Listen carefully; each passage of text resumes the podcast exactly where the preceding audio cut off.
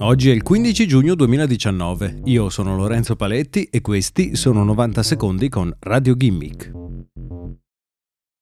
Esiste una rete su internet a cui è impossibile accedere senza un browser speciale e senza conoscere le lunghe stringhe alfanumeriche che compongono gli indirizzi di questa rete. Si tratta del Deep Web. Le autorità di Stati Uniti ed Europa hanno recentemente chiuso Wall Street Market e Valhalla, due negozi online accessibili sul Deep Web specializzati nella vendita di stupefacenti. Sono una decina i siti chiusi negli ultimi sei anni sul deep web a causa delle loro attività illegali, ma ne sopravvivono ancora una trentina. La lotta alla droga su internet ricorda sempre più la lotta alla droga nel mondo vero. Ci sono dei raid, dei siti vengono chiusi, qualche persona viene arrestata, ma il desiderio di diventare imprenditori della droga non ferma nuovi individui a proseguire con il lavoro interrotto dai loro predecessori.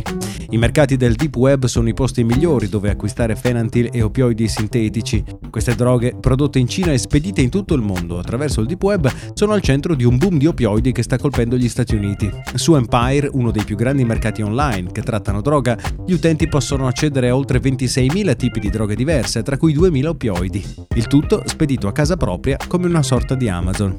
Silk Road è stato forse il più famoso di questi siti. Nel 2013 il sito è stato chiuso e il suo fondatore incarcerato. Si pensava che questa operazione, punirne uno per educarne cento, avrebbe diminuito il traffico di droga online, ma evidentemente ci si sbagliava.